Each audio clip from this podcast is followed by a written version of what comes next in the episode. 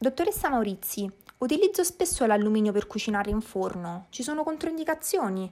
Allora, mm, le pellicole e anche le vaschette di alluminio sono molto, molto pratiche, eh, ma non sono adatte a tutti gli alimenti, eh, quindi non utilizzarle per esempio con gli alimenti acidi o ricchi di sale. Mm, non so se vogliamo fare appunto un pesce al sale eh, oppure vogliamo fare qualcosa appunto tipo una marinata, eh, una marinatura? Mm, quindi utilizzare la vaschetta di alluminio in quel, quel caso non va bene.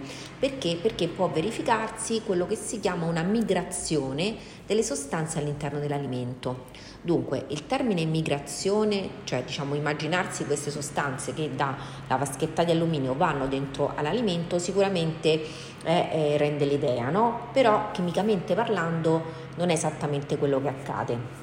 Allora, ehm, questa cosiddetta migrazione in cosa consiste? Dunque, noi parliamo di alluminio. È un metallo ed è un metallo che un metallo si chiama in chimica anfotero. Che cosa vuol dire? Vuol dire che è un metallo che a seconda dell'ambiente in cui si trova si può comportare da acido o da base. Mm, per intenderci, acido è tutto quello che eh, ha un pH eh, inferiore a 7 e, e mentre mm, sostanze basiche sono quelle che hanno un pH superiore a 7 e 7 un pH neutro. Mm?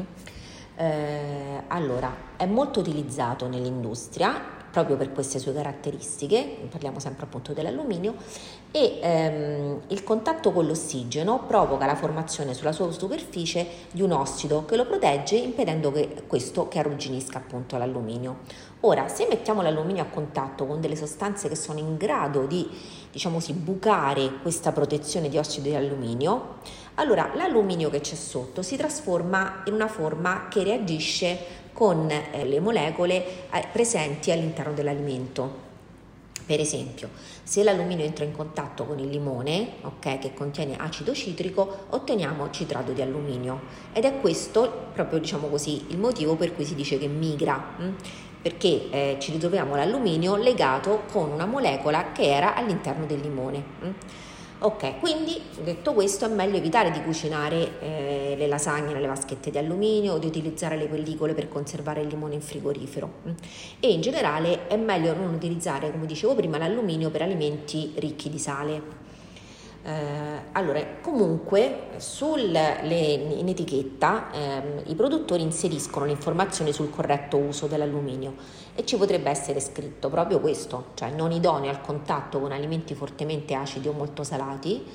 Ehm, se leggete destinato al contatto con alimenti refrigerati, vuol dire che posso, eh, appunto, ci posso coprire una pietanza che poi va in frigorifero, quando non c'è scritto non si possono mettere in frigo.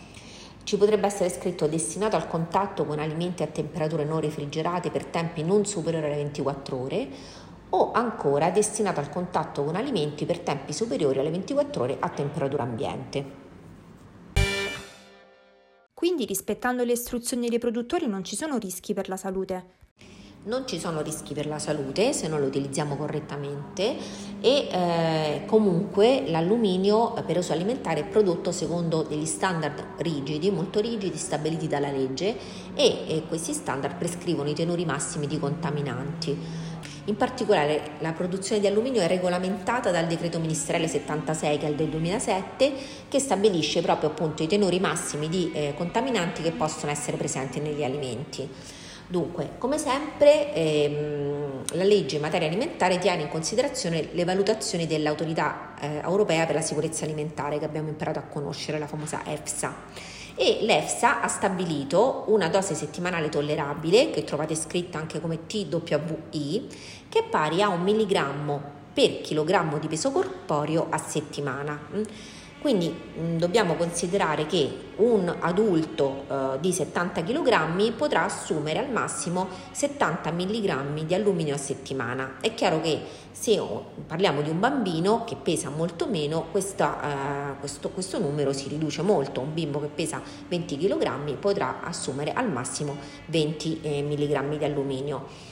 E l'alluminio, eh, diciamo, l'assunzione di alluminio eh, in cucina, diciamo così, non dipende solamente dalla migrazione, come l'abbiamo chiamata, eh, dai contenitori, ma anche dagli alimenti stessi. Per esempio, eh, cereali e i derivati, le verdure, come per esempio i funghi e gli spinaci, ma anche bevande come il tè, eh, contengono proprio alluminio.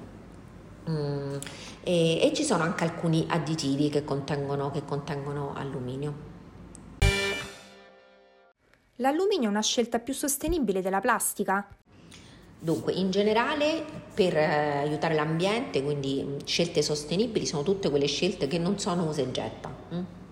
E quindi è vero che l'alluminio in cucina ha molti vantaggi in termini di leggerezza, resistenza, ehm, ma dobbiamo considerare che per produrre l'alluminio necessario alla realizzazione di una lattina da 33 centilitri, che pesa solo 16 grammi, occorrono 18 litri di acqua. Mm?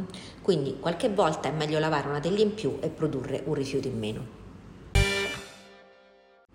Vi ringrazio molto per aver ascoltato anche questa puntata e ci sentiamo martedì prossimo con una puntata su eh, come difendersi dai batteri in cucina. A presto, grazie, ciao!